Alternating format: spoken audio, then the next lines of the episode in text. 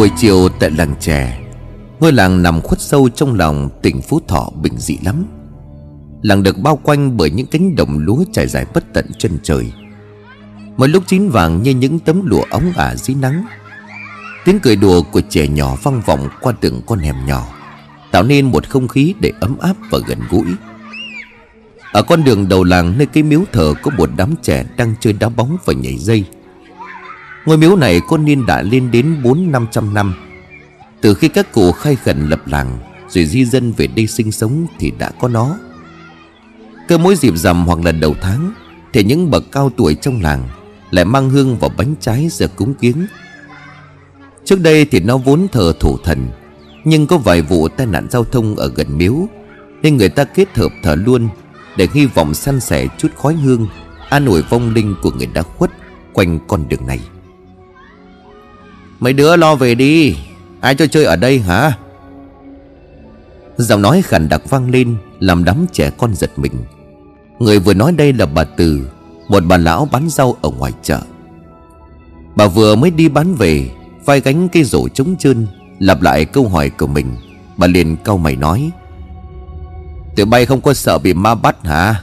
Này, nói cho bà biết nha Ở đây nhiều ma lắm đấy. Không có nghe lời tối về sẽ bị người ta chui từ gầm giường lên, Nắm chân bắt đi đấy. Khỏi phải nói đám trẻ con sợ đến xanh cả mặt, Vội vàng tản ra, Chạy bay như biến đi đâu hết. Nhưng câu nói này của bà Từ đâu có thừa. Nơi này tuy là chỗ thờ phụng linh thiêng, Nhưng cũng chứa nhiều âm khí. Còn nhớ mới đầu năm nay Một cặp vợ chồng chở nhau đi chợ. Lúc ngang qua chiếc cổng miếu Thì hướng ngược lại. Một chiếc xe công nông bị mất lái lao thẳng vào. Hậu quả làm cho cả hai vợ chồng mất mạng tại chỗ. Máu thịt bị cuốn dưới bánh xe nhảy nhụa Trông kinh dị lắm. Sau khi hai vợ chồng mất, Người nhà đến làm lễ gọi hồn lên nhập xác. Rùng rợn là họ bảo không thể về nhà được, Mà phải ở lại đây để tìm người thế mạng. Trở lại với hiện tại, bà Từ đợi đám trẻ con tàn đi Thì cũng lững thững bước trở về nhà. Về đến nơi bà thấy đứa con của mình đang ngồi bấm điện thoại, Cười nói ra vẻ hớn hở lắm. Mà lại hú hí với mấy con ở trên mạng đó hả? Mẹ này, nói linh tinh. Ta nói sai ở đâu? Gần 30 tuổi đầu là không có chịu làm ăn cái gì cả. Suốt ngày lười biếng rồi gái gú. Mày nhìn mấy đứa con nhà ông Sáu đi kìa. Mày xem thử là mày có bằng được cái móng chân của chúng không? Có vẻ tự ái với câu nói này của mẹ. Con trai của bà Từ đứng dậy, Cứ như vậy bỏ đi thẳng vào trong nhà. Ông Sáu mà bà Từ vừa nhắc đến đây, Chính là hàng xóm ngay kế bên. Gia đình của ông cũng thuộc dạng trung lưu, Không giàu có, chỉ đủ ăn đủ mặc. Tuy nhiên, cái thứ khiến cho ông Sáu hãnh diện nhất Chính là ba đứa con trai của mình. Lâm, con trai cả, năm nay 35 tuổi. Tốt nghiệp đại học xong thì về quê làm giáo viên, Dạy ở trường tiểu học của làng. Người con trai thứ là Phong, Không học sư phạm nhưng cũng là nhà văn, Xuất bản được mấy cuốn sách thư và truyện ngắn. Ngoài ra còn đảm nhận vai trò bí thư đoàn của ủy ban xã. Người cuối cùng trong ba anh em đó là Huy. Anh năm nay đang chuẩn bị tốt nghiệp đại học. Việc bố mẹ làm nông mà nuôi dạy ba người con ăn học đàng hoàng, Có nghề nghiệp ổn định. Tuy không kiếm được quá nhiều tiền, Nhưng ít nhiều cũng là trường hợp hiếm thấy. Đối với đại đa số những gia đình trong làng trẻ này. Ngoài ba đứa con ra thì trong nhà còn có thêm hai thành viên nữa, Là bà Sáu và ông và ông Tuấn, Em trai ruột của ông. Ông Tuấn trước vào miền Nam lập nghiệp, Nhưng do ốm đau liên miên, Cho nên được một thời gian lại quay trở về. Ông không vợ con, Sống cùng anh trai ngót nghét gần 20 năm. Vừa mới nhắc tới thì bà Từ trông thấy ông Sáu đạp xe chạy ngang qua. Chị Từ ơi Còn rau cải không? Bán tôi bó. Ủa anh Sáu đó hả? Giờ chưa có cơm nước gì sao mà hỏi mua rau? Cơm tôi nấu rồi. Cái thằng Tuấn nó đang nằm viện Bảo là thèm canh rau cải nấu với tôm. Tôi quên khuấy đi mất. Bây giờ đi mua nấu đem vào đây. À mà, mà, mà sao nó phải nằm viện vậy? Ôi dào ôi Cái ban đầu thì cũng chỉ là ốm vặt thôi. Nhưng mà hôm trước giờ mưa đi làm đồng cho nên đổ nặng. Một ngày đều đặn chuyển hai bình nước biển. Trời đất ơi nghĩ mà tội quá. Đàn ông à, từng tuổi này Không có vợ con gì. Sau này già cả rồi tính sao? Chị Từ đừng có lo. Tôi dặn ba cái thằng con của tôi rồi. Chứ nó phải có trách nhiệm nuôi chú Tuấn của nó. Sau này có vợ con đi chăng nữa cũng phải vậy. Đứa nào mà không có nghe tôi đuổi đi. Tôi à, nghĩ là chúng nó chả có đứa nào làm vậy đâu. Trời đất ơi anh dạy con hay thật đấy. Chứ như cái thằng trời đánh nhà tôi kìa. Có bảo nó trở lên chợ một tí mà nó mặt nặng mày nhẹ. Mà thôi, Để tôi ra sau vườn hái cho anh một bó. Chứ rau hôm nay tôi bán cả rồi. À vâng Cảm ơn chị nhiều nha. Một lát sau, bà Tử mang mớ rau xanh tươi mơn mởn. Ông Sáu có đưa tiền thì bà lập tức lắc đầu xua tay. Có đáng là bao nhiêu? Coi như là tôi cho thằng Tuấn được mà. Cảm ơn thêm một lần nữa, Ông Sáu đạp xe rời đi. Còn bà Từ thì cũng vào trong nhà Đã chuẩn bị nấu cơm tối cho mình Và đứa con trai lêu đầm Trời đêm nay lạnh lẽo, Lại có mưa phùn lất phất. Ông Sáu trên đường từ bệnh viện về nhà. Trên giỏ xe đạp là cái cà mèn đựng cơm, Đã được người em trai ăn hết. Thậm chí ông Tuấn còn khen ngon, Đòi ngày mai được ăn nữa. Ông Sáu cũng định ở lại để trông đêm. Nhưng ông Tuấn lắc đầu, Bảo mình đã khỏe hơn. Tự đi vệ sinh cá nhân được, Cho nên bảo ông về nhà nghỉ ngơi, Mai còn đi làm đầm. Băng qua con đường dẫn vào trong làng. Vì ở quê không có đèn đường Cho nên thứ ánh sáng duy nhất Ông có thể sử dụng, Đó là cái đèn pin đeo ở trên đầu. Vừa đạp xe, ông vừa nghêu ngao hát mấy bài dân ca Mà sáng nào cũng được phát lên trên đài phát thanh của xã. Và rồi khi đến trước ngôi miếu thờ, Phía trước mặt của ông bất ngờ lóe lên một thứ ánh sáng. Một thứ ánh sáng trắng với một công suất lớn. Kèm theo đó là âm thanh nẹt bô ẩm mỹ. Vốn chẳng lạ gì cái đám thanh niên loay choi ở trong xã Suốt ngày tụ tập, Mua xe về rồi độ chế đủ thứ. Thế là ông liền tấp xe vào trong đầy Nhưng không hiểu sao đôi tay của ông Lại không làm theo suy nghĩ của mình. Nó cứ cứng đờ Còn chân của ông thì vẫn đạp hai cái bàn đạp. Ô sao, sao lại thế này? Còn chưa kịp thốt ra dứt câu Thì âm thanh và ánh sáng kia đã lao tới. Một tiếng động lớn phát ra. Ông kèm theo đó là một cơn đau nhói ở đồng ngực. Ông Sáu thậm chí chẳng kịp la lên Mà ngã ngửa ra dưới đất. Hai mắt của ông mở dần Bên tay văng vẳng tiếng la hét hoảng loạn. Tổng chúng gây rồi Chúng gây rồi Cùng lúc này ở trong căn nhà nhỏ. Bà Sáu vừa tắm xong, Mở cái tivi lên nghe thời sự. Còn trong hai gian phòng gần đó, Lâm đang soạn giáo án, Chuẩn bị buổi lên lớp ngày mai. Phong thì lấy điện thoại gọi cho phía nhà xuất bản, Bàn về mấy cuốn sách sắp ra mắt của mình. Nếu được giá, anh sẽ đồng ý cho họ in ấn ngay. Xem hết chương trình thời sự, Vì nghĩ chồng ở lại bệnh viện trông em trai, Bà Sáu nhồm dậy khóa cửa rồi đi ngủ sớm. Đứng trước cánh cửa nhà bà vừa kéo cái tay nắm Vừa đưa mắt nhìn ra ngoài trong vô thức. Và rồi có chút khựng lại khi bà trông thấy một cái bóng người ở ngay cầm. Tuy không đủ ánh sáng để nhìn rõ mặt Nhưng thông qua dáng người bà có thể nhận ra Đây là chồng của mình. Ủa? Ông không ở lại bệnh viện trong chú Tuấn à? Hỏi dứt câu những tưởng đâu bà nhận được câu trả lời của chồng Thế nhưng không cái người kia quay lưng rồi bước lẩn khuất sau cái hàng rào bằng thép lưới B40 Ồ, hai cái ông này, Mới về mà đi đâu nữa vậy? Bà sò chân vào chiếc dép rồi bước ra ngoài. Ra đến cổng vẫn chẳng thấy chồng đâu. Ô hay đâu rồi? Ông Sáu ơi! Gọi mãi không thấy chồng hồi đáp, Bà quay lưng vào bên trong Rồi định sẽ gọi điện hỏi xem vì có thể ông Sáu phát hiện ra mình đánh rơi cái thứ gì đó Cho nên quay ngược lại để kiểm tra. Và rồi khi còn chưa kịp thực hiện ý định đó Thì từ ngoài đường một chiếc xe máy chạy đến. Chị Sáu, chị Sáu ơi! Không mất quá nhiều thời gian để bà Sáu nhận ra Người gọi đây là Kiên Một người quen ở trong làng. Ờ sao đấy Kiên? Tính qua rủ anh Sáu mày nhậu nữa hả? Không không phải chị Sáu ơi. Em có chuyện này muốn nói Nhưng mà chị phải thật bình tĩnh nhá. Ô, hay có chuyện gì? Anh Sáu Bính bị tai nạn mất rồi. Tất nhiên là bà Sáu không tin nổi, Bà chừng mắt. Cái thằng trời đánh này. Mày nhậu nhẹt cho cố và rồi mày nói khủng điên cái gì đấy. Không chị ạ, em nói thật mà. Em chạy từ bệnh viện về báo tin cho chị đấy. Bà Sáu toan định chửi thêm, Thế nhưng nhận ra cặp mắt đỏ hoe của Kiên Thì bà khựng lại. Hai anh em Lâm và Phong lúc này cũng bước ra. Mẹ ơi, có chuyện gì mẹ? Lâm ơi Lâm Một bộ con ông ấy mất rồi con ạ? Bà Sáu túm lấy cổ áo của Kiên rồi gằn giọng. Rốt cuộc ông ấy bị làm sao? Mày nói cho thật đi. Anh Sáu anh ấy bị đám thanh niên đua xe máy va phải. Chúng nó bỏ chạy rồi. Đến cái lúc có mấy người ở gần đó nghe thấy Đưa anh ấy vào bệnh viện thì ừ, Không còn thở nữa rồi. Trời đất ơi! Bà Sáu rú lên rồi ngã quỵ xuống đất Mê man bất tỉnh Lâm cũng hoảng sợ không kém. Anh bảo em trai của mình lo đỡ mẹ dìu vào bên trong. Còn mình thì đi cùng ông Kiên vào bệnh viện.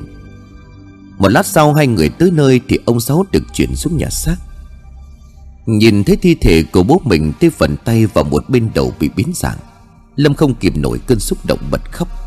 Bố ơi Sao lại ra nông nỗi này à bố ơi? 11 giờ khuya Phong lúc này cũng đưa bà Sáu vào. Phía công an xã cũng có mặt để khám nghiệm và điều tra Về vụ tai nạn của ông.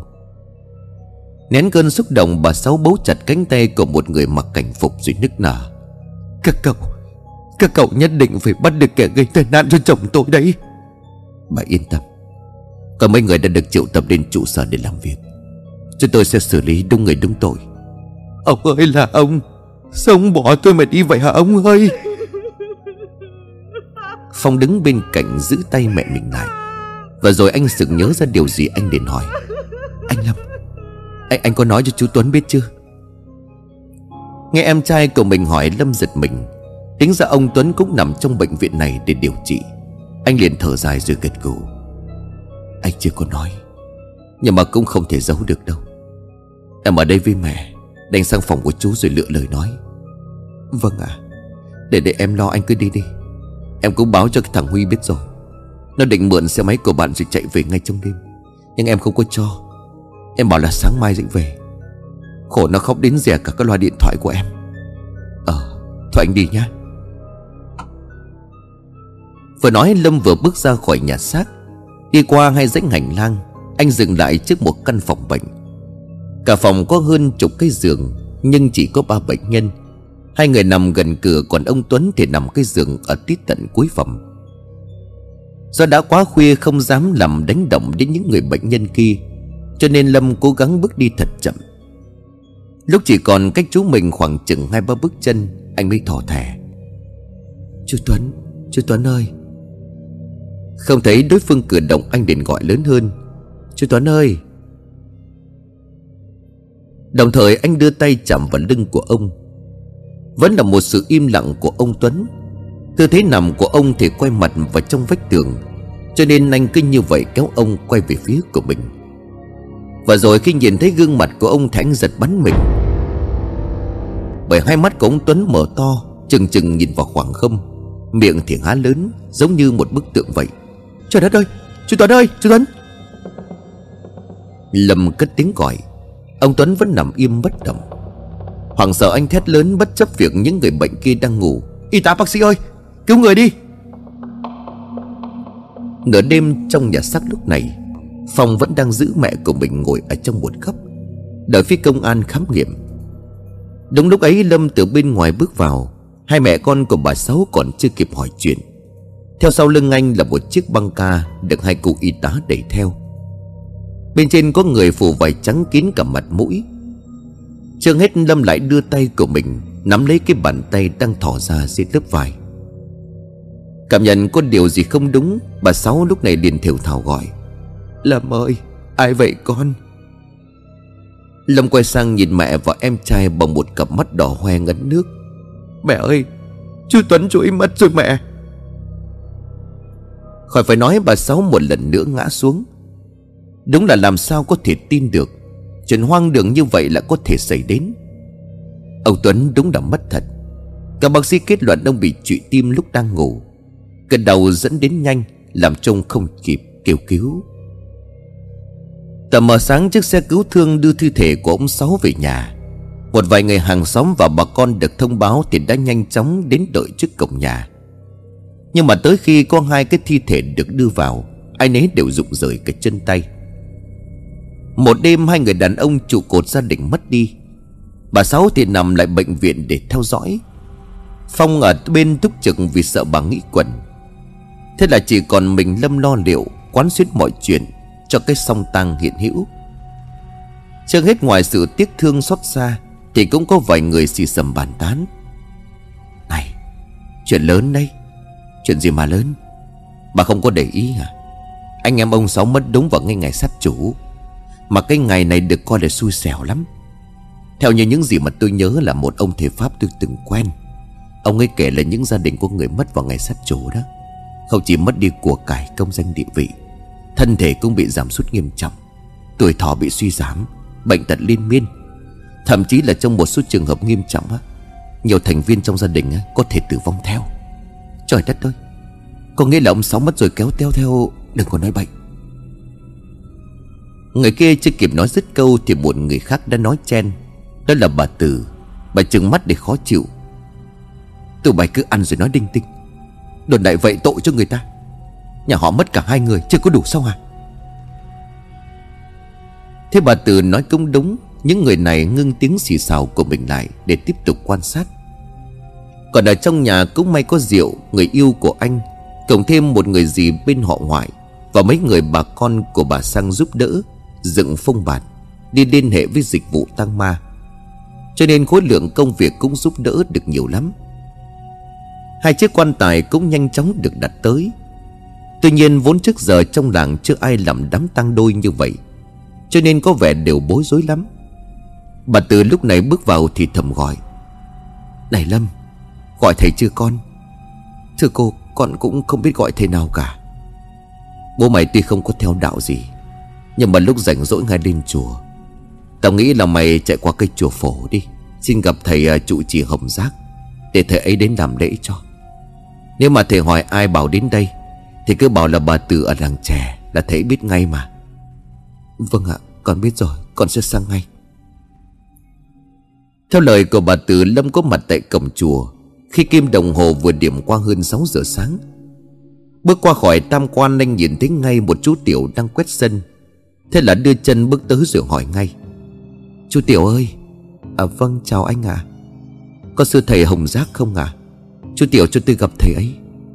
Dạ thầy lên thành phố họp mà giáo hội rồi. Chắc phải hai ngày nữa mới về. Anh có chuyện gì gấp sao hả Em cho số điện thoại nhé. Lâm lắc đầu, Bởi vì có gọi thì cũng đông thể nào bắt sư thầy về ngay cho được. Thế là sau khi cảm ơn chú Tiểu, Lâm quay lưng bước ra ngoài. Nhưng anh không định về tay không Sự nhớ ra diệu người yêu của mình hay đi xem bói, Anh lập tức gọi điện cho cô.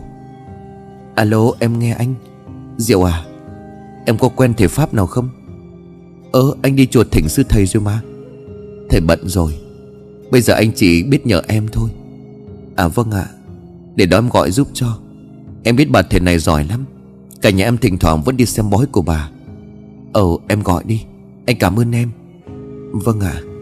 Anh về đây đi, Nhớ đi cẩn thận nhá. Ờ anh biết rồi. Leo lên xe Lâm viết ca rời đi.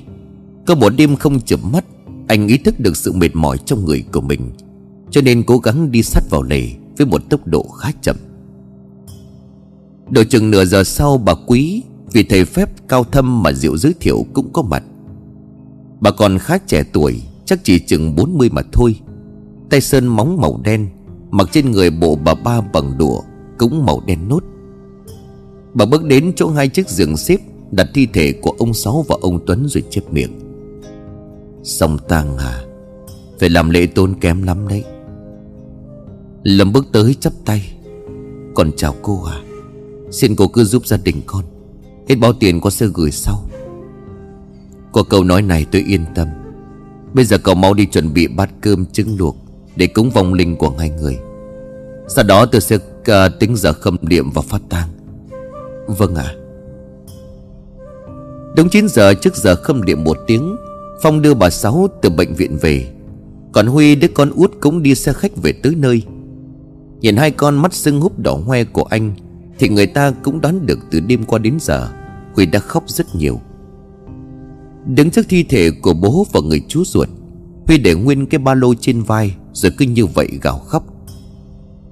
Lâm bước tới thì thầm an ủi. Huy à Bình tĩnh đi em. Huy liền trừng mắt nghiến răng. Anh cả, Anh nói cho em biết là đứa nào. Đứa nào làm bố mình ra thế này hả anh? Hãy bình tĩnh đi. Phi công an đã bắt được rồi, Đang tạm giam. Để đó Em lên tính sổ với chúng nó. Vừa đói Huy vừa toan định lao ra ngoài. May mà được Phong cùng mấy người hàng xóm cản lại. Bà Sáu lúc này bù lu bù loa. Đừng con ơi Đừng con. Không như người anh cả Phong cứng rắn hơn nhiều anh trừng mắt. Cái thằng kia Cho mày ăn học mày ngu dốt như vậy hả? Nhà mày chưa đủ mất mắt hay sao mà mày còn muốn thêm? Chuyện đâu còn có đó công an họ xử. Cái chuyện mày nên làm bây giờ đó Là phụ tao với anh cả mày làm tang lễ cho bố và chú Tuấn đó Khuê như bừng tỉnh, anh mím chặt môi, Nắm hai bàn tay của mình lại rồi gật đầu. Em xin lỗi. Nói đến đây, hai anh em quay trở lại trong. Lao phụ giúp soạn đồ đạc. Quần áo của ông Sáu và ông Tuấn bỏ bê trong hai chiếc quan tài. Giữa trưa cuối cùng thì cái lễ song tang cũng được diễn ra. Bà Quý thay một bộ đạo bào màu vàng, Đầu đội cái nón vải kiểu cũ, Trên trán chấm một nốt chu sa đỏ. Miệng của bà lầm nhầm đọc thần chú. Còn bốn mẹ con của bà Sáu chỉ biết quỳ dục trước ngay cái bàn thờ, Để mà lạy tạ theo từng câu lệnh của bà thầy Pháp. Làm lễ xong thì tăng lễ chính thức được cử hành. Nó diễn ra trong ba ngày. Không dài dòng cũng không ngắn, Phù hợp để những người thân thích ở xa thu xếp, Chuẩn bị được để đến viếng. Một ngày trôi qua, bà Từ lại thức dậy lúc trời vừa hưởng sáng, Để hái rau mang ra chợ. Nhìn qua phía nhà ông Sáu ánh đèn còn sáng từ hôm qua. Nhưng trông thấy rõ sự vắng lặng u uất. Bà Từ chấp miệng rồi thở dài. Rõ là khổ. Sợ mong trời là cứ lấy đi mạng sống của những người lương thiện vậy chứ? Trở lại với công việc của mình, Bà Từ cắt đầy một rổ rau rồi lọ mọ chất vào thúng cánh ra ngoài chợ. Lúc đi ngang qua ngôi miếu nơi mà ông Sáu gặp nạn, Bà thoáng thấy có một cái bàn lễ. Cả mấy cái chân hương đã tàn. Cái bàn thờ này bà thầy quý bảo là bàn thờ rước vong, Cúng vong linh của ông Sáu. Nếu như bình thường bà Từ không phải là một người yếu bóng ví Nhưng không hiểu sao bà đột nhiên cảm thấy sống lưng của mình Như có một cơn ớn lạnh ập tới. Chưa dừng lại ở đó, bà còn thấy từ trong ngôi miếu Hình như có một bóng người lẩn khuất. Khương lại, bà mấp máy môi nhìn kỹ hơn. Và bây giờ thì thở phào bởi cái mà bà nghĩ là bóng người kia. Thực ra chỉ là một nhành cây đang đu đưa trong gió. Không chần chừ nữa, Bà hít một hơi rồi cố gắng bước đi thật nhanh. Những tưởng đâu câu chuyện của ông Sáu sẽ kết thúc ở đây. Thế nhưng không, Vừa mới ra tới sạp hàng của mình, Bà thấy mấy người bán hàng khác đang xì xầm bàn tán. Nghe loáng thoáng thì còn nhắc đến anh em của ông Sáu. Máu tò mò trỗi dậy bà bước sang rồi cất tiếng hỏi. Mấy bà đang nói cái chuyện gì vậy? Bà Tư, Bà phải cẩn thận đấy nha Cẩn thận cái chuyện gì? Nhà bà sát bên nhà ông Sáu như vậy, Bà không sợ à? Sợ gì? Mấy bà nói cái gì tôi chả hiểu. Thì cái chuyện ông Sáu mất đấy, Từ hôm qua đến nay trong làng bàn tán nhiều như thế, mà nhà chị lại kế bên là không có biết. Ô quả thật là tôi không biết. Rồi để tôi kể cho mà nghe. Này Mấy cái cụ cao tuổi ở trong làng mình đó. Khi tôi viếng ông Sáu, Phát hiện ông ấy mất vào cái ngày sát chủ. Rồi chỗ mất lại nằm cái chỗ ngôi miếu thiêng. Lo lắng lắm. Họ sợ tai nạn của ông Sáu không phải là ngẫu nhiên. Sau đó sẽ gây họa cho làng mình. Thôi, Gây họa cái gì? Các bà đừng có mà nghe mấy cái ông cụ lú lẫn đó sự nghi kỵ, Tội cho người ta. Nghi cái gì mà nghi? Rõ rành rành ra đó mà. Bà không sợ thì chúng tôi sợ. Nó dứt câu mấy người kia không quan tâm tới bà tử nữa. Còn bà thì quay lưng về sạp sau của mình. Trong lúc này bên trong ngôi nhà của ông Sáu, Mọi người chuẩn bị cho ngày làm tang ma thứ hai. Lâm thức dậy đưa mắt nhìn chung quanh. Anh mới nằm ngủ từ lúc hơn 3 giờ sáng. Diệu thì nằm trong phòng cùng với bà Sáu Để vừa ngủ vừa canh chừng cho bà. Còn ở bên ngoài mái hiên Phong và Huy đang ngồi ở đó, Uống chai rượu gạo cùng mấy gói lạc giang. Lâm bước ra thì thầm gọi. Sao sắp tới giờ đón khách Mà hai đứa lại uống rượu? Huy liền thở dài rồi bảo, Anh Lâm à Em với anh Phong chán quá. Thế có chai rượu nên mang ra uống giải sầu thôi. Anh cũng ngồi xuống làm một chén đi, Chả say xưa gì đâu mà sợ. Bọn em vẫn tỉnh táo để tiếp khách mà. Lâm lắc đầu suốt tay, Phong lúc này nói chen, Huy à Mày không nhớ anh cả từ nhỏ đến giờ không có uống rượu. Đừng có ép anh ấy, Lo uống đi. Rồi vào chụp mắt một chút. Huy gật gù nâng chén rượu lên ngửa cổ nốc cạn. Rời khỏi bàn rượu, Lâm quay vào bên trong. Thắp thêm nén hương lên cái bàn hương án trong nhà. Thắp xong anh chắp tay lại, Miệng thì thầm khấn. Thưa bố, thưa chú Tuấn. Hai người cũng tạ thế được hơn một ngày. Bên cô này với gia đình mình là quá lớn. Nhưng mà chuyện qua rồi, Không thể nào quay lại được. Con chỉ xin hai người sống côn thắc thiên Phổ hộ cho mẹ và các em được bình an Tay qua nạn khỏi. Khấn xong Lâm bước nhanh về phòng ngủ của mẹ mình. Cánh cửa vừa được mở ra, Anh trông thấy bà Sáu và Diệu đang nằm ngủ trên giường. Có chút nhẹ nhõm vì ít ra sự có mặt của Diệu, Cũng có người khuyên nhủ bà Sáu ăn uống ngủ nghỉ được. Nói thêm một chút về chuyện tình giữa Diệu và Lâm. Hai người mới quen nhau được 4 tháng. Diệu có đứa em đã học sinh học trong lớp của Lâm làm chủ nhiệm. Sau đợt họp phụ huynh, Diệu xin số để trao đổi. Sau vài lần nói chuyện, hai người vui vẻ và thích hợp nhau lắm. Chẳng hai tháng sau, Lâm tỏ tình và được Diệu đồng ý ngay. Mối quan hệ của hai người được ông Sáu tán thành. Thậm chí ông còn tính chuyện cuối năm, Hai người sẽ lấy nhau. Đúng lúc này có tiếng chuông báo tin nhắn vang lên. Lâm nhận ra màn hình điện thoại của người yêu đang hưởng sáng. Vốn bình thường anh không quan tâm lắm mà sẽ gọi người yêu. Thế nhưng bây giờ thấy rượu ngủ ngon, anh không muốn gọi. Lại thêm một thông báo tin nhắn nữa vang lên. Tò mò Lâm bước tới đưa mắt nhìn vào. Và rồi anh thoáng thấy người nhắn là một dãy số lạ. Thế nhưng đáng nói hơn là cái nội dung của nó. Em làm gì mà không trả lời tin nhắn của anh? Anh nói cho mẹ biết rồi Mẹ bảo anh gọi em về. Có chút nhíu mày Lâm nhớ lại Diệu là con gái đầu lòng trong nhà Làm gì có anh trai. Anh Lâm ơi Anh Lâm. Còn chưa biết phải làm gì Thì từ bên ngoài có tiếng gọi vọng lại Đó là Phong. Thế là Lâm nhanh chóng bước ra ngoài. Chuyện gì vậy? Anh Phong ơi có người tới viếng. Là bạn à, đi lính cũ của bố đấy. Phải tiếp đón chú ấy nha Mời ở lại à, chơi ăn cơm luôn. Vâng ạ. À. Nói đến đây thì Lâm bước ra ngoài. Anh trông thấy một người đàn ông mặc bộ quân phục kiểu cũ, Đang ngồi trên chiếc bàn kia ở bên ngoài. Huy đang pha trà rót nước cho ông ấy, Anh tới gần hơn vòng tay lại. Dạ thưa chú chú là À Lâm à Chú Quân Ở bạn cùng đơn vị cũ ở Campuchia với bố cháu. Hôm qua tao có nghe mấy người đồng đội cũ ở địa phương này nhắn gọi. Tính ra thì cũng hơn chục năm không có gặp. Lâm lúc này cũng nhớ ra mang máng. Đúng là thỉnh thoảng anh vẫn được nghe bố của mình kể về người chiến hữu tiên quân. Và thậm chí khi anh còn đi học cấp 3 Có lần ông Quân đến chơi, Cho tiền mua bánh kẹo và tặng gia đình một gốc cây bonsai, Mà cho đến bây giờ, Nó vẫn nằm trong góc sân của gia đình. Trời đất ơi chú Quân, Cháu nhớ rồi à? Cháu thông cảm cho cháu. Cái chuyện trong nhà dối rắm quá nên cháu à, Không sao đâu. Có cái gì đâu cháu mà thời gian qua chú đi đâu vậy à Còn ở nhà trên thị xã không à Nhà thì vẫn còn, Nhưng mà tao lăng bạt khắp mọi miền đất nước Để tìm hải cốt liệt sĩ. Coi như là cây nghiệp duyên mà mình mang vậy. Nghiệp duyên là sao hả chú? Thì tao thấy được ma, Được vong hồn của người chết. Nói cho sang một chút là nhà ngoại cảm đấy. Nên tao dùng chính cái năng lực này Đi tìm mà mộ của liệt sĩ.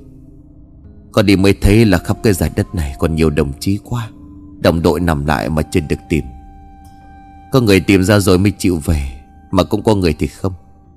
Nên đành phải khai quật rồi gửi lại nghĩa trang liệt sĩ của địa phương. Nói chung là thú vị lắm cháu ạ. À. Lâm gật gù rồi đáp. Vâng ạ. À. Bố cháu thỉnh thoảng vẫn nhắc đến chú. Bố bảo chú thích uống rượu lắm. Thỉnh thoảng thôi. Chứ nói vậy thì tao khác gì là con sâu rượu. À mà này. Lúc nãy tao nghe cái thằng Huy kể sơ qua Nhưng mà không biết. Cái đám thanh niên gây nên cái vụ tai nạn bị bắt cả chưa Rồi chú Hạ bị bắt cả rồi. Gia đình họ hôm qua cũng có đến xin lỗi và bồi thường. Nhưng mà cháu và các em không có rút đơn bãi nại đâu. Gia đình cháu sự kiện đến cùng. Phải vậy. Chứ để chúng nó làm loạn không có được. Nơi nào cũng vậy, Cứ tối đến lại ẩm mỹ vít ca phóng vù vù. Nhiều khi tao thấy ma quỷ còn không đáng sợ như cái đám ấy. Lâm gật đầu là một nụ cười khổ. Hai người trò chuyện thêm một lúc Thì ông Quân cũng vào thắp hương cho anh em ông Sáu. Ngày tăng thứ hai trôi qua, Hai tin tăng lễ chỉ còn một ngày mai nữa, Ông Quân xin phép được ở lại Để đưa tiễn người bạn của mình về nơi an nghỉ cuối cùng.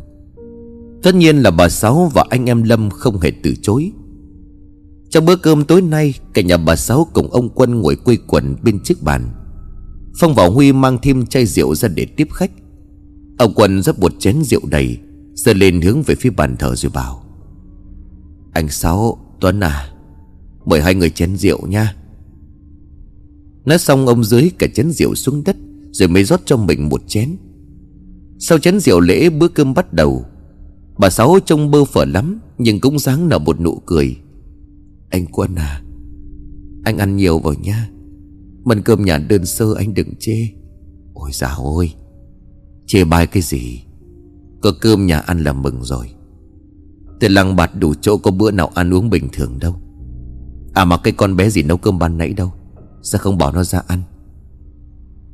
Ngày nhắc đến rượu, bà Sáu sực nhớ ra, Bà liền quay sang con trai. Lâm à con rượu nó đâu? Con không biết. Cô ấy bảo có việc bận cho nên về nhà bên ấy rồi. À thôi cũng được. Chẳng hai đứa chưa cưới xin, Để nó ở đây mãi người ta dị nghị ra. Vâng ạ. Lâm gật gù cúi đầu và cơm lia địa Nhưng nếu để ý kỹ, Thì gương mặt của anh không được tự nhiên cho lắm. Không phải thôi, từ lúc sáng sớm, Khi trông thấy tin nhắn lạ kỳ kia, Anh cũng để mắt tới người yêu của mình hơn. Diệu thì cứ giữ khư khư cái điện thoại trong tay, Chốc chốc lại có người gọi tới mà cô không dám nghe. Còn ban nãy khi mà nấu cơm xong, Cô lấy cớ rồi trở về nhà. Lâm câu hỏi mà cũng không có chút giải thích nào đến từ người yêu. Nói đúng hơn là hiện giờ anh đang có chút nghi kỵ người yêu của mình. Ăn xong bữa cơm Huy tranh phần rửa chén, Để bà Sáu ngồi nói chuyện với ông Quân. Phong thì về phòng ngủ, Còn Lâm anh ngồi thử trên chiếc ghế trong nhà. Vẫn nghĩ ngợi về cái biểu hiện kỳ lạ của Diệu Cầm cái điện thoại trong tay anh muốn gọi cho người yêu để hỏi lắm, Thế nhưng lại không biết phải mở lời thế nào. Và rồi có tiếng động làm ngắt luồng suy nghĩ của Lâm. Anh ngước lên trong phòng khách lúc này, không hề có ai. Ủa, cái tiếng gì vậy? Thứ âm thanh kia lại vang lên. Lâm giật mình, Bởi anh đang nghe ra được. Nơi phát ra lại chính là trong chiếc quan tài của bố mình. Lâm lộm nhộm ngồi dậy khỏi ghế, Bước tới gần hơn Đúng là trong quan tài. Lâm ghé tai vào bên trong. Lâm giật mình thụt lùi lại đằng sau. Đúng lúc này Huy cũng rửa chén xong và bước lên. Anh Lâm Chuyện gì anh? Trong, trong, trong đó. Trong đó sao anh? Hình như anh vừa nghe tiếng động. Anh đừng đùa vậy chứ? Sao lại có tiếng động? Không tin em nghe thử đi. Huy gật gù ghé tay vào. Nhưng khác với anh trai của mình Anh ta lại lắc đầu. Ủa? Em có nghe tiếng gì đâu anh? Rõ ràng anh thấy mà. Anh này.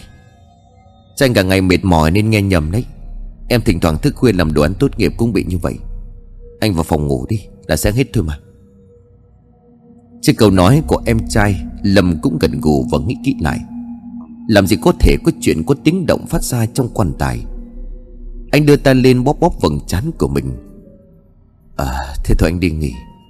Em ở ngoài coi nhà nha Một lát khuya anh dậy anh thay cho. Vâng ạ. À. Lâm gật gù vỗ vai của em trai rồi bước về phòng ngủ của mình. Thực sự thì cả người của anh đã gần kiệt sức Trong hai ngày hôm nay. Ngả lưng xuống giường thì tiếng chuông điện thoại lại vang lên. Người gọi đó là Diệu Lâm nhanh chóng nhấc máy. Alo? Anh à Sao anh không trả lời tin nhắn của em? À, à không có gì nãy lu bu quá.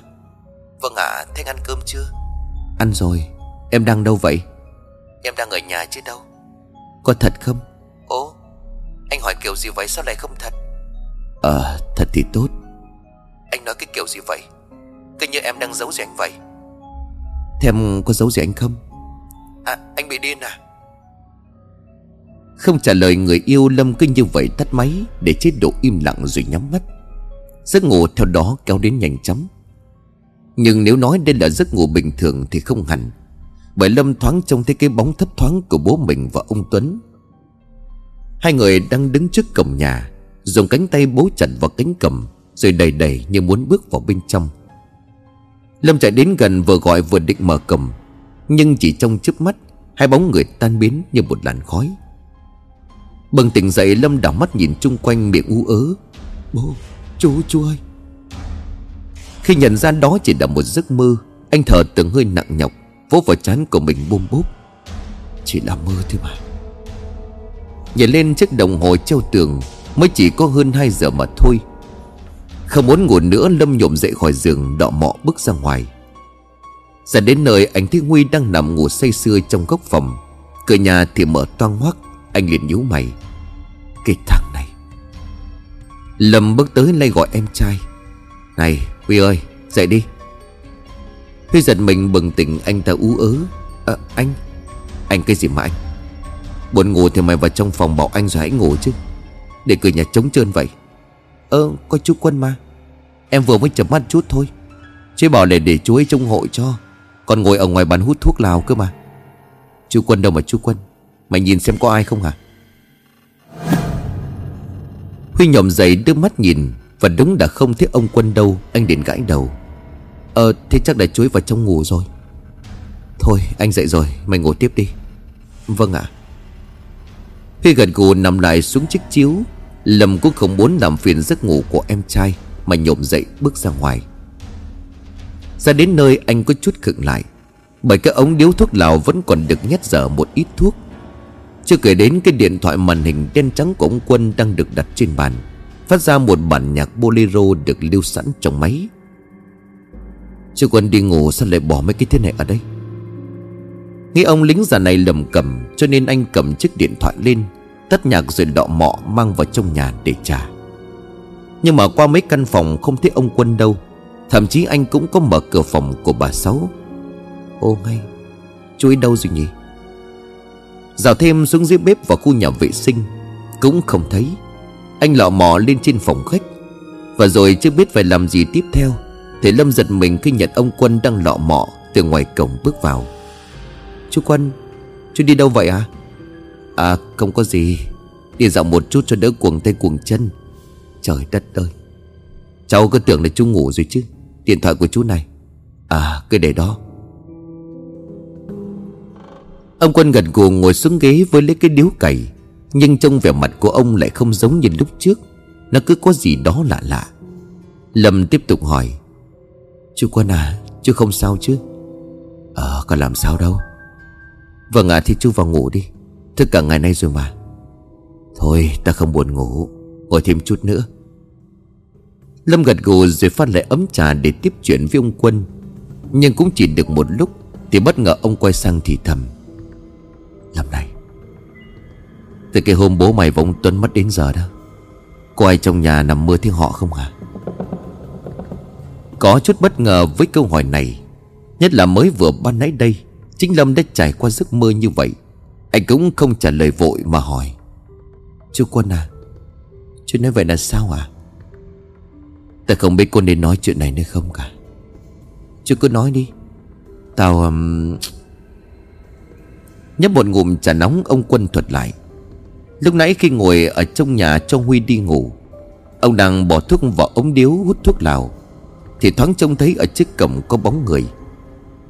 Nghĩ là hàng xóm sang chơi thế nhưng không. Khi định thần nhìn lại thì ông giật mình, Bởi người đang đứng kia lại chính là ông Sáu. Trong cả người của ông đầy máu me, Bộ quần áo mặc trên người thì rách lỗ chỗ. Nhận ra chiến hiếu của mình lại chẳng lạ gì chuyện tâm linh, Cho nên ông lập tức đứng dậy, Bước đi tới rồi cất tiếng gọi. Nhưng ông Sáu lại quay lưng bỏ đi. Tò mò, ông Quân liền bám theo cứ như vậy ra định đến ngôi miếu đầu làng Thì ông Sáu vụt biến mất. Nhớ tới chuyện mà Lâm kể về bố của mình bị tai nạn, Ông lúc này lầm bầm Thì ra là chỗ này. Ông bước tới gần chắp tay lại, Còn miệng lầm bầm cầu khấn, Nam mô A Di Đà Phật. Anh Quân, Anh về nhà sao không về với mẹ con chị Sáu? Anh về đi.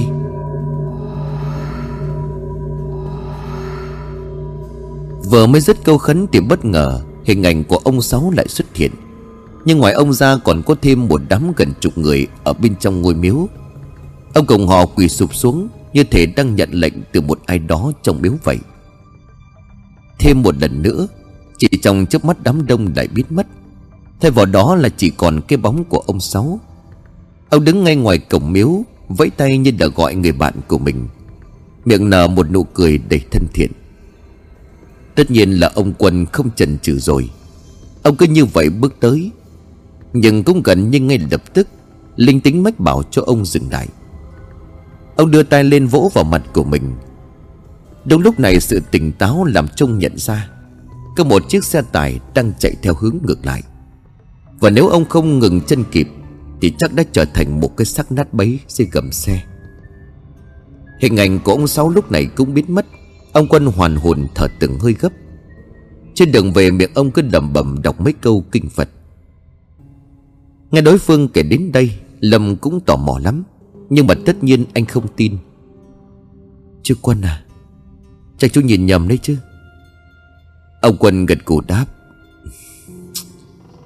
Ta cũng chỉ mong là tao nhầm thôi, Chứ nếu không thì mệt lắm. Sao lại mệt hả chú? Cái chuyện tâm linh này nó khó nói lắm nếu mày đã không tin thì tao có nói sao mày cũng như là nước đổ đá khoai thôi mà. Nhưng mà tao khuyên này, Nên tìm thầy trên chùa về làm lễ cầu siêu nhiều vào, Để hương hồn bố mày được an nghỉ. Cháu biết à Cháu cũng định mời sư thầy trên chùa về nhà, Nhưng mà thầy bận mất đấy chứ. Ờ thế thì được rồi. Ông Quân bản sang chuyện khác, Xí thêm mây thuốc lào rồi lầm nhầm Theo lời của mấy bài hát Trong chiếc điện thoại của mình. Cuối cùng thì cái tang lễ đôi nhà ông Sáu cũng đến lúc kết thúc. Chiều nay mọi người trong làng và bà con bằng hữu đến để đưa tang. Hai chiếc quan tài nối đuôi nhau trên xe, Rồi chạy ra nghĩa địa. Câu huyệt mộ được đào từ sáng nằm kế bên nhau. Nhìn thấy cảnh tượng này, bà Sáu lại khóc nức lên. Sợ xúc động quá cho nên dịu dịu sang một cấp Để ngồi cho bình tĩnh lại. Còn ba anh em của Lâm lo phụ giúp bà Quý làm lễ. Bà cầm theo một cái gậy trúc, Sơn một lớp dầu bóng ở bên ngoài. Đứng trước hai chiếc quan tài, Bà cầm cây gậy gõ lột bộp vào phần nắp, Rồi lầm bầm gì đó trong miệng. Xong xuôi bà phẩy tay ra hiệu cho mọi người, Khân cái quan tài đi hạ huyệt. Nửa giờ đồng hồ sau, Hai ngôi mộ đắp đất được hình thành. Nhóm người đi viếng cũng tản ra về gần hết. Chỉ còn lại bà quý ông quân cùng gia đình của bà Sáu mà thôi. Họ làm lễ thắp hương cầu xin cho vong hồn ông Sáu và em trai, Sớm được ngày siêu thoát. Nhưng gia đình ông Sáu làm sao biết được rằng, Mình sắp sửa bắt đầu chuỗi ngày gặp phải những hiện tượng kỳ bí, Mở đầu cho một hành trình đầy dẫy nỗi sợ Và thách thức với tất cả mọi người. Trời sập tối, bà Sáu cùng các con trở về nhà. Lâm mang di ảnh của bố đặt lên bàn thờ. Bà Sáu cùng Diệu lo xuống bếp nấu cơm. Ông Quân thì cũng sửa soạn, chuẩn bị rời đi. Nghe bảo sáng mai ông lên đường vào Nam tìm mộ liệt sĩ. Còn Phong và Huy cả hai ra cái quán nhậu của bà hai ở cuối làng để giải sầu. Mấy ngày vừa rồi do còn phải tỉnh táo để làm đám tang, Cho nên giờ đây cả hai uống nhiều lắm. Để có thể say mà quên bớt đi sự đau buồn. Rót một chén đầy, Huy lúc này thì thầm. Anh Phong này Bố ra đi tức tưởi qua em chịu không nổi. Ta cũng bực cái đám chó má ấy quá. Nhưng mà biết làm sao bây giờ? Mình phải để công an họ làm việc. Chúng nó đi tù rồi sẽ thích cảnh thôi. Anh phải hứa với chuyện này nhé. Chuyện gì? Gia đình cái con tới xin xỏ nữa. Thì hai anh và mẹ cũng không được mùi lòng đâu đấy. Em đi học. Ở nhà sợ mẹ và mọi người Tất nhiên rồi. Mày không cần phải nói. Muốn tha, Bước qua xác của tao. Mẹ kiếp tao nghĩ là cho mẹ cho nên ta không muốn vướng vào pháp lý thôi. Nghe đến đây thì Huy gật đầu lia lịa, rót thêm rượu rồi uống cùng anh trai của mình. Hai anh em cứ ngồi như vậy cho đến khi say khướt Thì được Lâm chạy ra kéo về nhà. Nhìn hai đứa em của mình say xỉn, Nằm vạ vật ngủ trong phòng, Lâm lắc đầu. Khổ quá thôi, Rượu chả làm cái gì lắm thế không biết. Trở ra ngoài anh trông thấy người yêu của mình Đang nói chuyện điện thoại với ai đó. Suy nghĩ từ chuyện mấy hôm trước lại ùa về Lâm liền hỏi. Ai vậy em? Gần như ngay lập tức rượu tắt máy Sắc mặt gượng gạo vô cùng. À không, không có gì anh ạ. Anh hỏi ai gọi cho em? Không, không có ai. Em muốn giấu anh à? Ô hai canh này. Ai giấu gì chứ? Bây giờ cũng muộn rồi. Em về đây. Mai em hơi bận, chắc em không qua được đâu. Em không cần qua nữa đâu. Ơ, anh nói gì vậy? Anh nói em không cần qua nữa. Thế nào em nói rõ chuyện này đi đã. Ơ, anh điên rồi.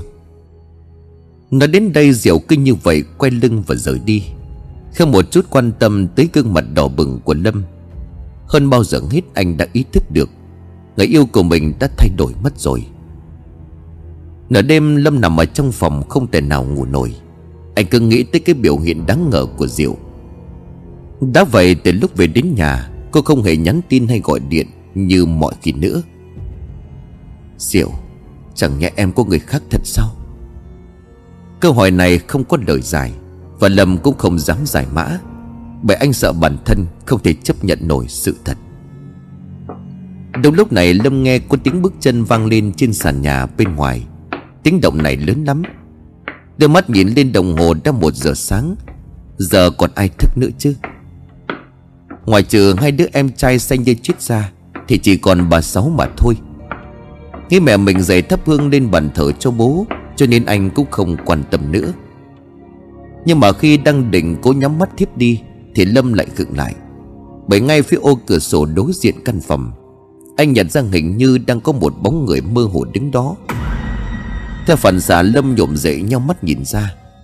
Và cũng ngay lập tức cái bóng người kia vụt biến mất. Ai đó? Lâm cất tiếng gọi. Chưa dừng lại ở đó, Tiếng bước chân bên ngoài cũng ngày một rõ hơn. Mẹ đó hả? Mẹ, Hình như ở ngoài sân nhà mình có người đấy. Không có tiếng trả lời của bà Sáu. Bởi nếu như theo tính cách của bà, Thì bà sẽ thút lên sợ hãi. Tìm cách để xem thử bóng người kia có phải ăn trộm hay không. Vậy thì chắc người ở bên ngoài không phải là bà. Tò mò Lâm bước xuống giường mở cửa để kiểm tra. Và rồi khi cánh cửa vừa được mở ra, Anh đưa mắt quét quanh một lượt. Sân phòng khách vắng lặng không hề có bóng người nào. Chưa hết khi ghé mắt qua cánh cửa để hướng nhìn ra ngoài sân, Ngoài này cũng trống chân vắng lặng. Cửa nào cũng không có dấu hiệu gì của việc được mở ra cả. Lâm đưa tay vỗ lên chán Cho rằng mình nghe nhầm và nhìn nhầm. Trước khi quay trở về phòng, Anh bước tới thắp hương cho bố và chú. Và rồi khi đang châm hai nén hương vào ngọn đèn dầu, Thì bên tai của Lâm nghe thấy có tiếng la thất thanh Từ căn phòng ngủ gần đó vọng lại. Không mất quá nhiều thời gian để Lâm nhận ra, Đây là giọng của Huy. Thế là anh lập tức chạy vào. Tiếng la lúc này cũng đánh thức luôn cả bà Sáu. Khi hai mẹ con mở cửa ra, Đập vào mắt của họ là hình ảnh của Huy đang ngồi thu lu ở trên giường. Gương mặt nhễ nhại mồ hôi. Huy à em sao đó? Nghe tiếng gọi, Huy ngước lên nhìn anh trai. Anh Lâm à Em thấy bố và chú Tuấn. Cái thằng này mày Lâm còn chưa nói dứt câu Thì bà Sáu lao tới chụp tay của con. Mày thấy thật hả con? Mày thấy bố mày hả con? Vâng ạ. Huy gật đầu nhưng nét mặt lộ rõ vẻ sợ hãi. Anh ta thuật lại giấc mơ mà trong đó ông Sáu hiện về. Trong thân thể của ông đầy những vết thương, Máu mủ dì ra. Chẳng hết cây hốc mắt nơi có vết thương xuất hiện Cả đống giỏi bọ lúc nhúc. Ông Sáu cứ đứng vẫy tay rồi ú ớ, Dường như đang cố gắng truyền tải một thông điệp gì đó. Với vẻ mặt đầy đau khổ và ánh mắt cầu cứu. Nghe con trai kể đến đây, bà Sáu nghẹn ngào. Trời đất ơi, ông ơi. Tội nghiệp ông quá, ông ơi. Lâm thấy mẹ sắp khóc liền nói chen. Mẹ bình tĩnh đi. Đừng có xúc động như vậy. Chỉ là giấc mơ thôi mà. Mơ gì chứ? Không phải là mơ là thật đấy. Mẹ cũng thấy. Mẹ nói sao à Bà sao lúc này mới thở dài. Thì ra suốt mấy ngày hôm nay bà cứ chợp mắt lại Lại thấy chồng của mình hiện ra. Và cũng chẳng lần nào bà nói chuyện được với ông. Cứ đến lúc gần nói được thì bà lại bừng tỉnh. Bây giờ nghe con trai của bà nói vậy bà nghẹn ngào. Vậy là ông ấy chưa siêu thoát, Còn đau đớn khổ sở lắm. Ngày mai mẹ sẽ mua nhiều đồ mã ra đốt mộ cho hai anh em ông ấy. Ngồi thêm một lúc Lâm thuyết phục được mẹ của mình về phòng nghỉ. Huy thì có vẻ vẫn còn sợ lắm, Cho nên cứ ngồi thu đu ở trên giường. Chỉ có Phong là vẫn ngủ say như chết Dưới tác dụng của men rượu. Nhưng mọi chuyện chưa dừng lại ở đó. Khi những lần xuất hiện của Sáu trong mơ Không chỉ giới hạn ở Huy, Mà lan rộng ra các thành viên trong gia đình kể cả Lâm. Mỗi lần như vậy, Họ đều cảm nhận được sự bất an lo lắng, Như thể ông Sáu đang cố gắng cảnh báo điều gì vậy. Một tuần trôi qua, Không chỉ có giấc mơ mà những sự việc kỳ dị bắt đầu xuất hiện, Với cường độ và tần suất cao hơn. Khi thì mấy bóng đèn bỗng dưng tắt mở không theo một quy luật nào cả. Khi thì có tiếng thì thầm vọng lại trong đêm. Mỗi khi xuống bếp, bà Sáu luôn có cảm giác có ai đó đang đứng nhìn mình Từ mấy cái góc khuất. Thế không ổn, bà Sáu tìm tới chỗ của bà thầy quý hôm trước. Nhưng sau khi tốn cả chục triệu đồng, Tình hình vẫn không khá hơn là bao. Mà thậm chí những lần hiện ra trong giấc mơ, Trông ông Sáu lại càng tàn tạ, thê thảm hơn. Dần ra từ chỗ thương cảm Mọi người bắt đầu có dấu hiệu căng thẳng mất ngủ. Bởi sự kinh dị mà ngoại hình ông Sáu mang lại. Họ không còn dám đi một mình trong nhà vào ban đêm, Thậm chí cảm thấy sợ hãi khi nhắc đến tên của ông. Còn về Lâm ngoài chuyện của bố mình, Anh còn gặp trục trặc trong mối quan hệ với người yêu của mình. Khi bà bốn hôm rồi, Chẳng có quá 10 tin nhắn. Không thể chịu đựng thêm nữa, Chiều nay sau tiết dậy Lâm hẹn người yêu ra quán nước ở gần trường để nói chuyện cho rõ. Đến nơi anh gọi cho mình một cốc cà phê rồi ngồi đợi. Nhưng gần nửa giờ đồng hồ trôi qua Rượu vẫn không đến. Sốt ruột anh lấy điện thoại để gọi cho cô. Sau một hồi chung dài giọng của Diệu mới vang lên. Alo? Xem chưa tới. Ờ em có chút việc bận nên Vậy là em không tới hả? Vâng chắc vậy anh còn chuyện của mình em định thế nào? Em không biết. Anh muốn thế nào thì làm như thế. Cuộc gọi kết thúc, Lâm đưa tay buông thõng chiếc điện thoại xuống. Tuy Diệu không nói nhưng anh cũng đủ hiểu, sự kết thúc của mối quan hệ này đã đến.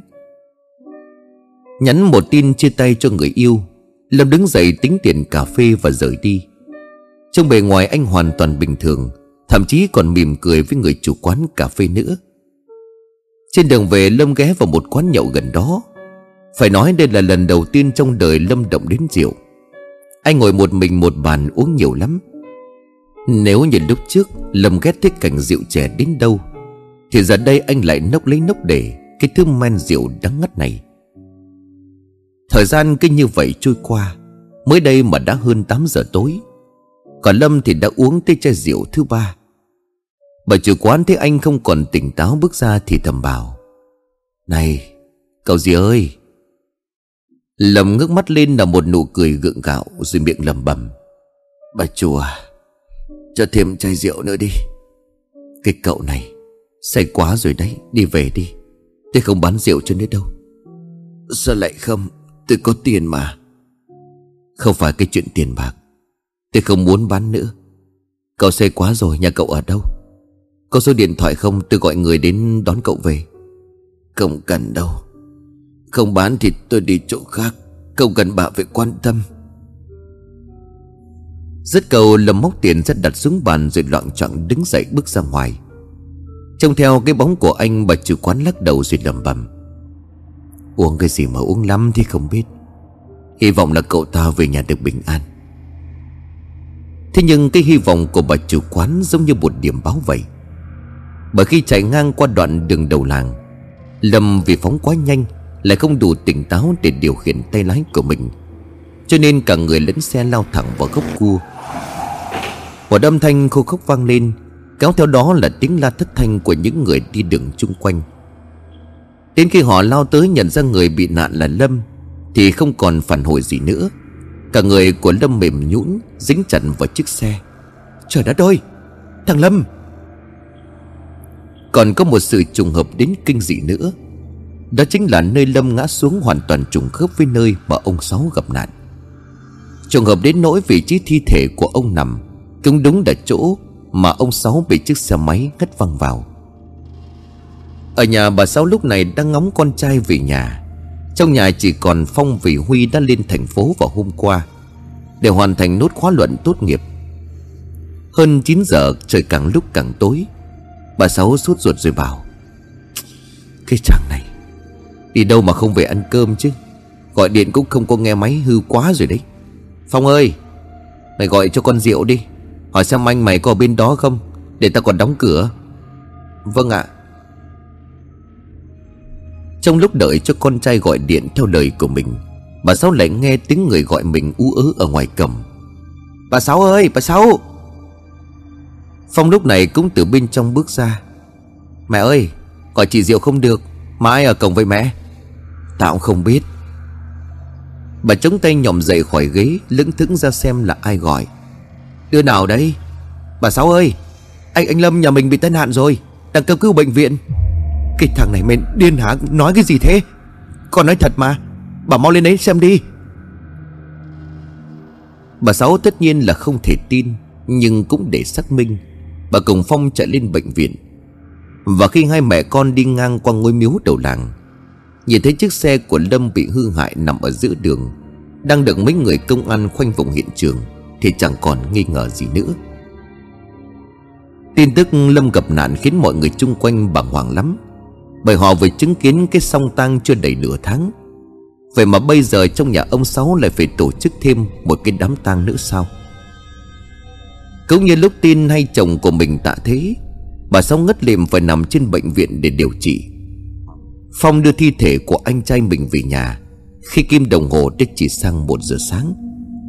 Cũng gần như là khớp với thời gian Đưa thi thể ông Sáu và ông Tuấn về nhà. Khỏi phải nói người dân trong làng được một phen nhốn nháo và bàn tán. Đấy tôi đã bảo rồi mà. Cái chết cổng Sáu là có điềm mà.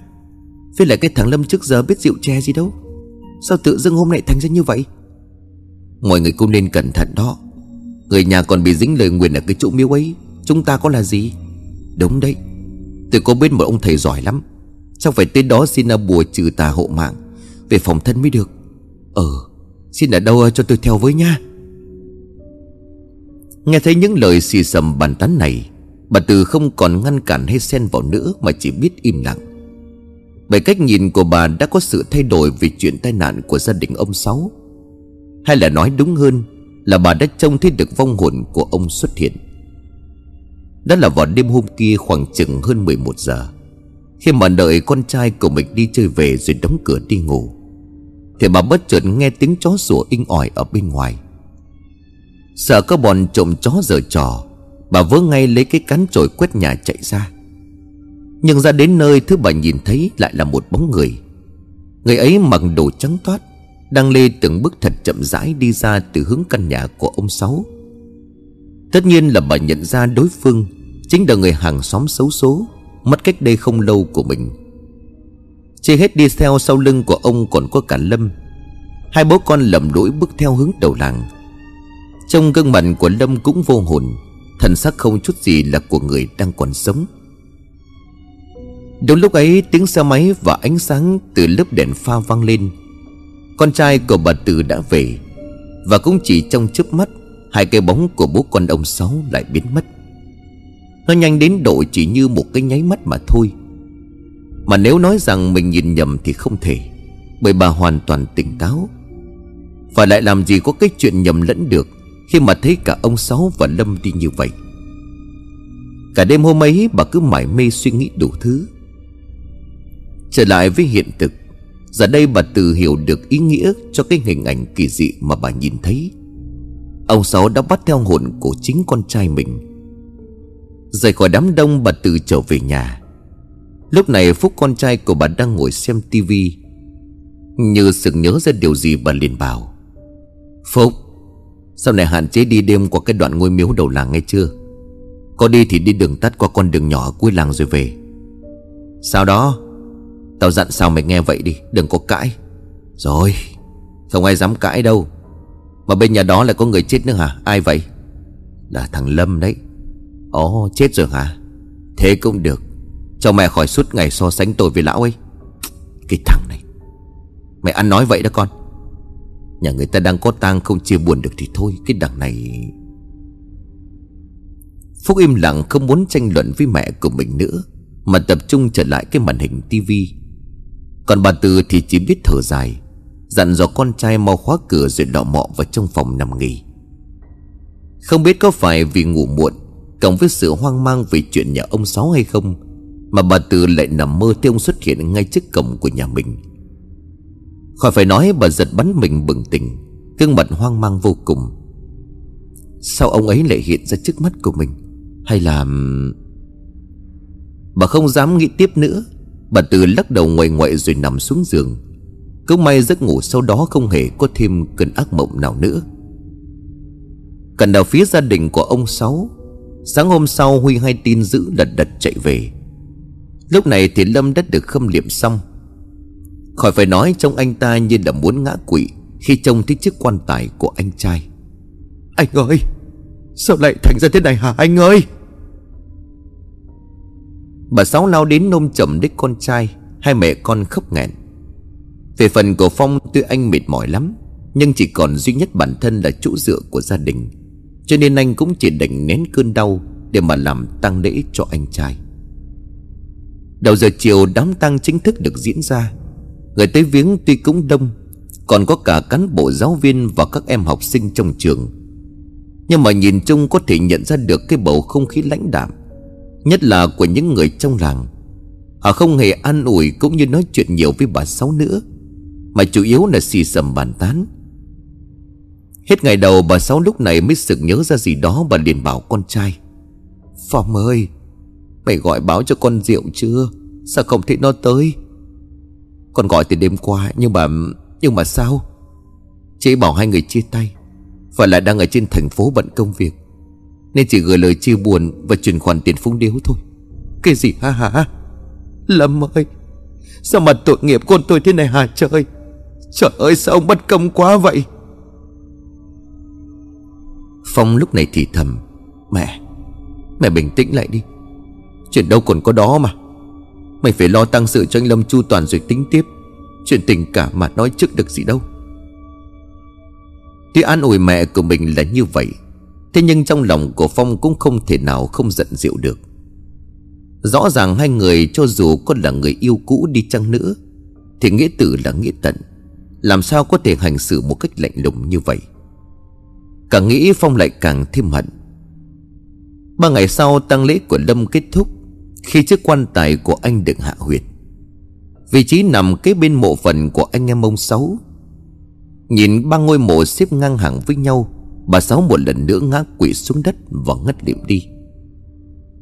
Tôi đến trong căn nhà nhỏ lúc bấy giờ lạnh lẽo và đầy sự u ám. Chuyện kỳ dị về ông Sáu còn chưa nguôi ngoai, Thì giờ đây có thêm một người chết nữa. Hai anh em của Phong lúc này có mặt trong phòng của bà Sáu. Người thì cầm cốc sữa, Người thì bưng bát cháo thịt bằm. Mẹ ơi, Mẹ dáng ăn uống chút đi mẹ. Cứ thế này nhớ có chuyện gì con biết phải làm sao? Phong ơi. Ôi à Mẹ không thiết sống để đâu các con. Mẹ muốn theo bố mày, Theo anh của mày. Sao mẹ lại nói gở vậy? Con không cho mẹ có cái suy nghĩ ấy đâu. Mẹ phải sống cùng anh em con chứ. Con mất bố, Mất chủ Tuấn, Giờ mất cả anh Lâm. Mẹ định bỏ con với thằng Nguy nữa à? Chứ con biết sống sao đây mẹ? Nghe những lời chia sẻ đầy xúc động này Bà Sáu cũng chỉ biết ôm hai đứa con trai mà khóc nghẹn. Thế nhưng bà làm sao có thể ngờ được rằng Biến cố trong gia đình của bà Vẫn chưa dừng lại ở đó. Gần hai tuần sau, Khi mà chưa kịp hồi phục từ cú sốc Do sự ra đi của Lâm, Bà Sáu lại đón nhận một tin dữ Khi Phong gặp nạn. Lần này không phải là tai nạn giao thông Mà là chết đuối. Thế nhưng đáng sợ là nơi Phong tử nạn là chiếc ao nước gần ngôi miếu thiêng Ở đầu làng. Giờ thì khỏi phải nói Người trong làng nhao nhao cả lên. Họ kéo tới bâu chặt quanh chiếc ao Trong lúc chờ đợi vứt xác của Phong. Tay chỉ trò miệng xì sầm bàn tán liên tục.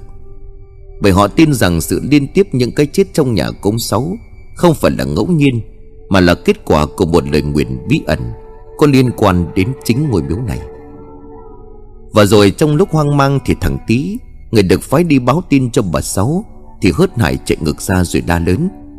Mọi người ơi, Bà Sáu báo phát điên rồi. Gặng hỏi ra thì mới được nó kể lại. Thằng tí vừa rồi chạy xe đến nhà bà Sáu để báo tin. Lúc tới nơi thấy cửa nhà đóng kín mít Khóa trái ở bên trong. Cậu thanh niên bước xuống xe lọ mọ tiến vào Miệng gọi lớn. Cô Sáu ơi, cô Sáu! Không có tiếng trả lời. Cậu tiếp tục gọi kết hợp với việc đập cửa. Và rồi khi nó mở ra, Thằng tí chưa kịp báo tin Thì đã trông thấy gương mặt để đáng sợ của bà Sáu. Bà đang bế trên tay một con búp bê, Đầu tóc của bà rối bù, Bộ quần áo trên người bị mặc ngược. Cô Sáu ơi, Anh Phong anh ấy chết đuối ở dưới ao rồi cô ơi. Mày nói láo, Chết gì? Con ta đang sống sờ sờ đây mà.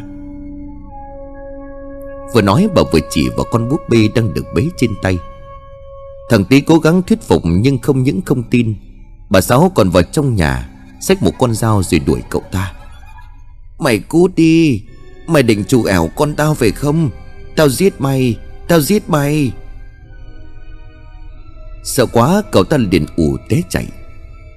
Nghe kể đến đây, Mọi người lại chia ra một tốp đi về nhà bà Sáu. Tuy nhiên không hẳn là trợ giúp khi mục đích của họ chủ yếu là xem thử tận mặt Chuyện của bà Sáu bị phát điên ra sao. Và quả đúng như lời của thằng Tý kể ban nãy, Bà Sáu đứng ngay trước cửa chính trong nhà. Tay bế con búp bê, Miệng lầm bầm cười nói gì đó. Khi nhìn thấy những người làng bà chỉ tay về họ rồi la lớn Còn tao nó nói, Tụi bay sắp sửa chết hết. Cái làng này sắp sửa chết hết. Câu nói này khiến cho một vài người nóng máu, Họ cấm tới rồi chửi theo. Bà Sáu, Bà đừng tưởng nhà bà có chuyện buồn rồi muốn nói gì thì nói. Mọi người ở đây không ai là không thấy tội cho bà cả. Nhưng nếu bà chủ ẻo tôi không tha cho bà đâu. Thằng Hào, Mày dám nói vậy với tao hả? Ông cụ thân sinh của mày Đâu có chết do đột quỵ, Mà là ông ấy đi làm đồng về mệt. Mày lại bảo vợ mày không cho ăn cơm Hai vợ chồng đi chơi để ông ấy đói đến là người đi. Rồi tụt đường huyết mà mất. Tội của mày lớn lắm đấy. Tội của mày sắp sửa bị ông ấy kéo đầu đi theo. Lời buộc tội của bà Sáu làm cho người đàn ông tên Hảo có vẻ hoảng sợ. Gã ta trừng mắt rồi lắp bắp. Mẹ kiếp cái, cái con mụ già. Mày nói cái gì đấy? Biết sao tao biết chuyện này không? Bố mày nói với tao đấy. Ông ấy vẫn còn đu trên cổ của mày. Mày không thấy nặng hả? Hào rú lên quen lưng chạy biến đi. Chứng kiến chuyện lạ này, Người trong làng sợ quá mà tản điên hết. Để lại sau lưng là những tiếng mắng chửi, Vạch tội hết người này đến người khác của bà Sáu. Trở lại với cái chuyện ở ngoài ao, Sau hơn 3 giờ đồng hồ Thì cuối cùng thi thể của Phong Cũng được kéo lên trên mặt nước. Trông anh lúc này cứng đờ mà nhớ lại lúc ấy những người có mặt thì kỳ lạ lắm. Bởi thời gian Phong bước tới ao, Rồi nhảy xuống chỉ trong chưa đến một phút, Mà anh ta cũng là người biết bơi. Mọi người chỉ nghĩ đi tắm mà thôi, Nhưng khi thấy lâu quá không ngoan lên Thì họ mới tá hỏa. Tình hình lúc này đúng là dối rắm, Dân làng thì sợ, Bà Sáu thì phát điên, Không thể nhận xác con trai, Nên mọi người đành đưa Phong về nhà xác của bệnh viện. Đến nửa đêm thì Huy, người tỉnh táo nhất trong nhà cũng về tới. Mà gọi là tỉnh táo hay không thì cũng không chắc, Bởi trong anh ta không hề biểu lộ một chút cảm xúc nào cả. Cả mắt tuy đỏ nhưng đã khô. Huy lầm lỗi làm thủ tục nhận xác Rồi thuê xe cứu thương trở về nhà. Đến nơi Huy trông thấy người hiếu kỳ đang tập trung để xem. Nhưng khác với hai lần trước, Giờ đây họ chỉ dám đứng từ xa. Không phải thôi bởi lý do bà Sáu vẫn ngồi ở trong nhà Lớn tiếng chửi mắng. Hết có ai bước lại gần bà đều cầm lấy bất cứ thứ đồ gì trong tay rồi ném thẳng ra. Xuống khỏi xe Huy bảo người y tá từ từ mang thi thể của Phong vào Còn mình thì bước đi trước. Đứng trước cánh cửa chính anh lúc này cất tiếng gọi. Mẹ, mẹ ơi! Bà Sáu nhanh chóng xuất hiện Bà nhuền miệng cười nhìn con trai. Huy đó hả? Con về chơi hả con? Vâng ạ. Con đưa anh Phong về. Thế hả? Tốt quá rồi. Cái thằng ham chơi. Đi từ sáng đến giờ chưa về, Làm cho mẹ trông ngóng. Cái kiểu này phải đánh đòn nó thôi đúng không Lâm? Vừa nói bà Sáu vừa vỗ vào con búp bê trên tay của mình. Khi quay ra ngoài, giang hiệu cho mọi người mang thi thể của anh trai vào. Khi Phong đã yên vị trên chiếc giường xếp cũng là lúc mà Huy bật khóc. Anh khóc tu tu như một đứa trẻ miệng gào lên. Anh ơi Sao anh lại bỏ em vậy anh ơi? Những ngày tiếp theo khi tang lễ của Phong được diễn ra Bà Sáu cũng chẳng khác hơn là bao. Nếu như không muốn nói là bà thậm chí còn tỏ ra điên dại hơn nữa. Bà bắt đầu có những hành động kỳ quặc Như vẽ những biểu tượng bí ẩn trên tường hoặc đột nhiên hét lên trong đêm với ánh mắt hoảng sợ. Như thể thấy thứ gì đó mà người khác không thể nhìn thấy. Người tới viếng chỉ đứng thắp hương rồi vội vàng rời đi. Một phần vì sợ bà Sáu, Phần nữa là sợ xui xẻo này sẽ vận vào người của mình. Cũng phải thôi, làm sao có chuyện kỳ dị như vậy? Về phần của Huy, anh giờ đây muốn gục ngã lắm.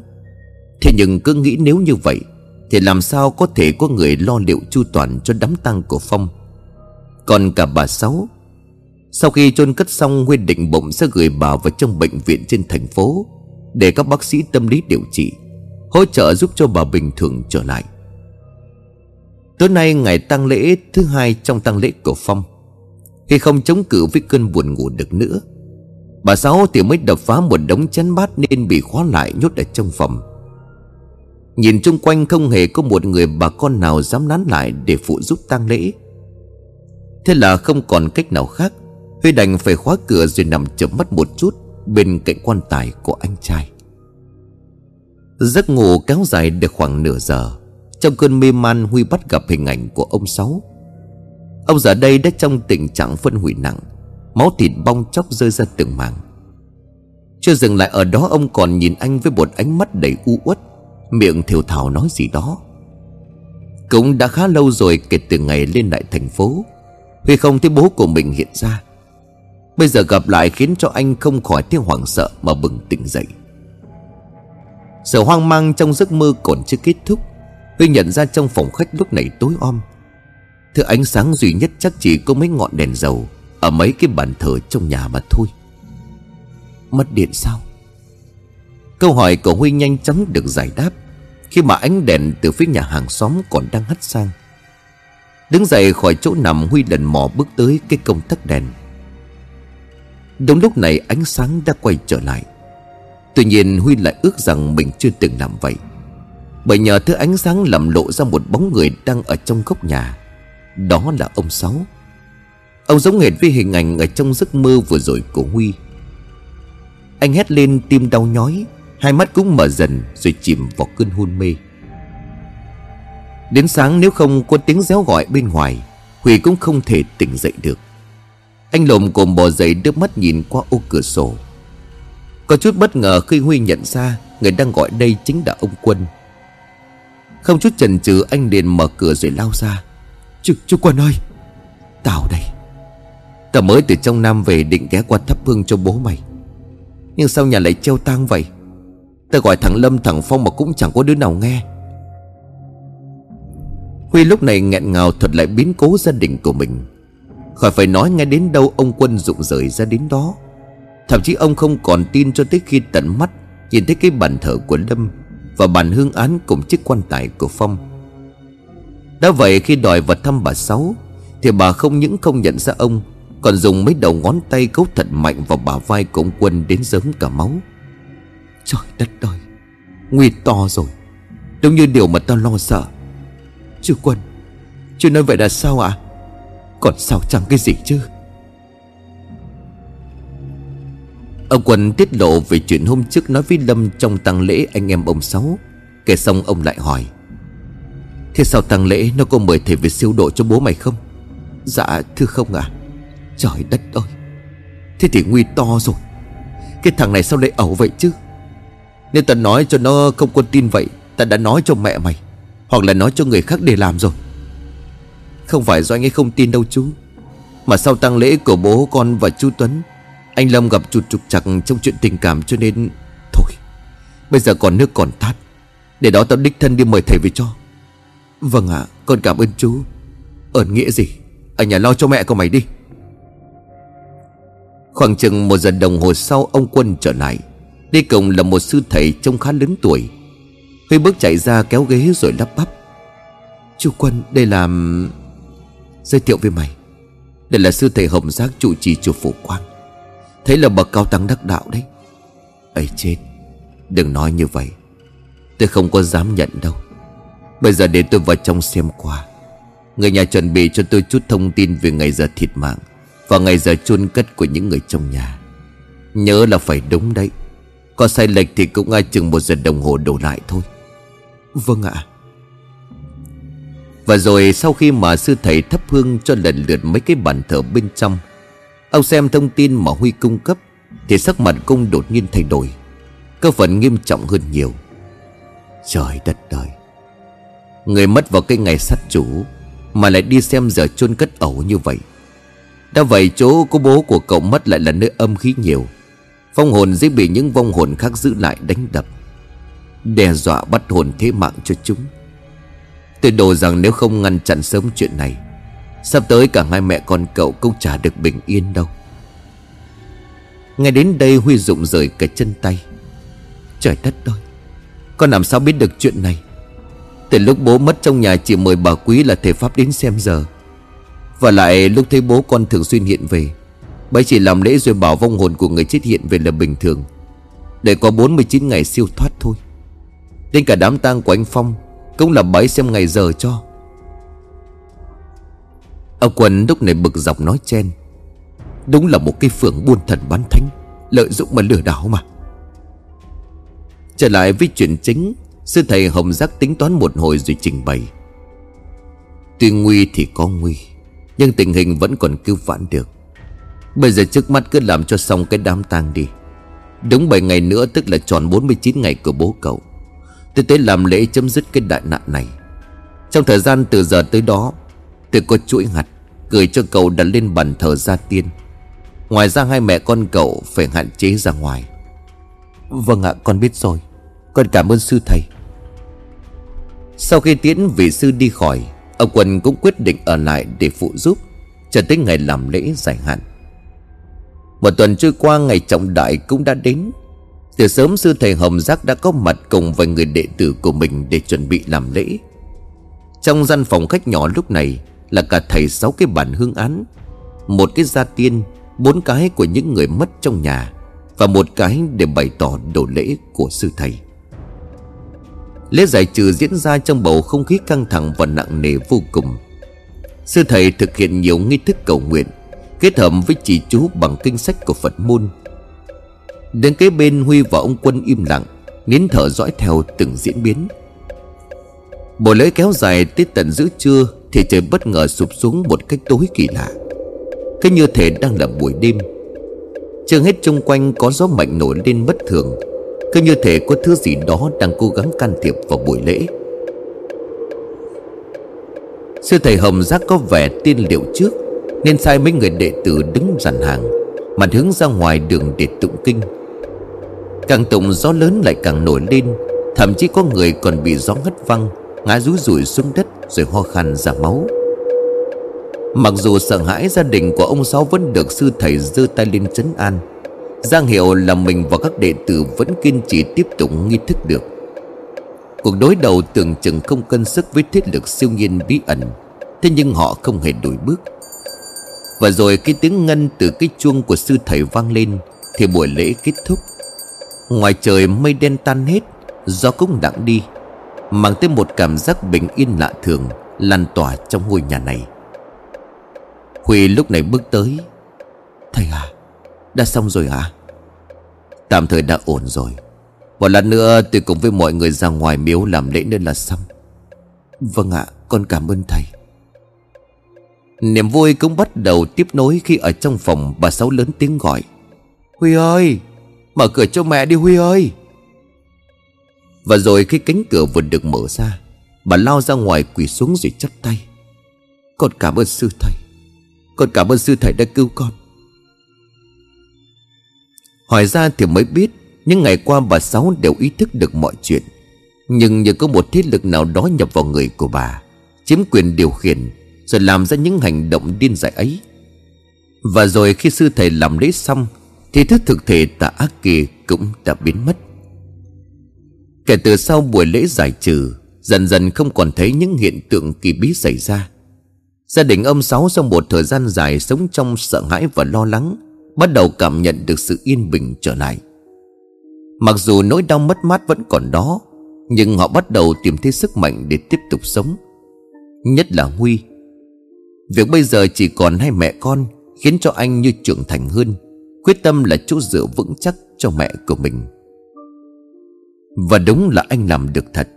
Sau khi tốt nghiệp Huy trúng tuyển vào một công ty lớn, Mức lương lên đến hơn 50 triệu một tháng, Anh cũng thường xuyên về thăm mẹ của mình và tính đường, Để đến sang năm Sẽ đưa bà lên thành phố ở cùng. Lại nói về bà thể pháp tin quý, Đi đêm lắm cũng có ngày gặp ma. Bà xem bói rồi làm lễ trừ tà cho một nhà giàu kia rồi không hiểu sao lại khiến cho người thân của họ mất mạng.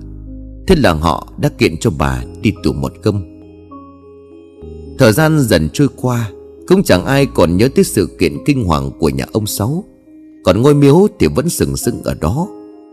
Mỗi năm lại có vài ba mạng người thiệt mạng, Như là một vòng đập vô hạn.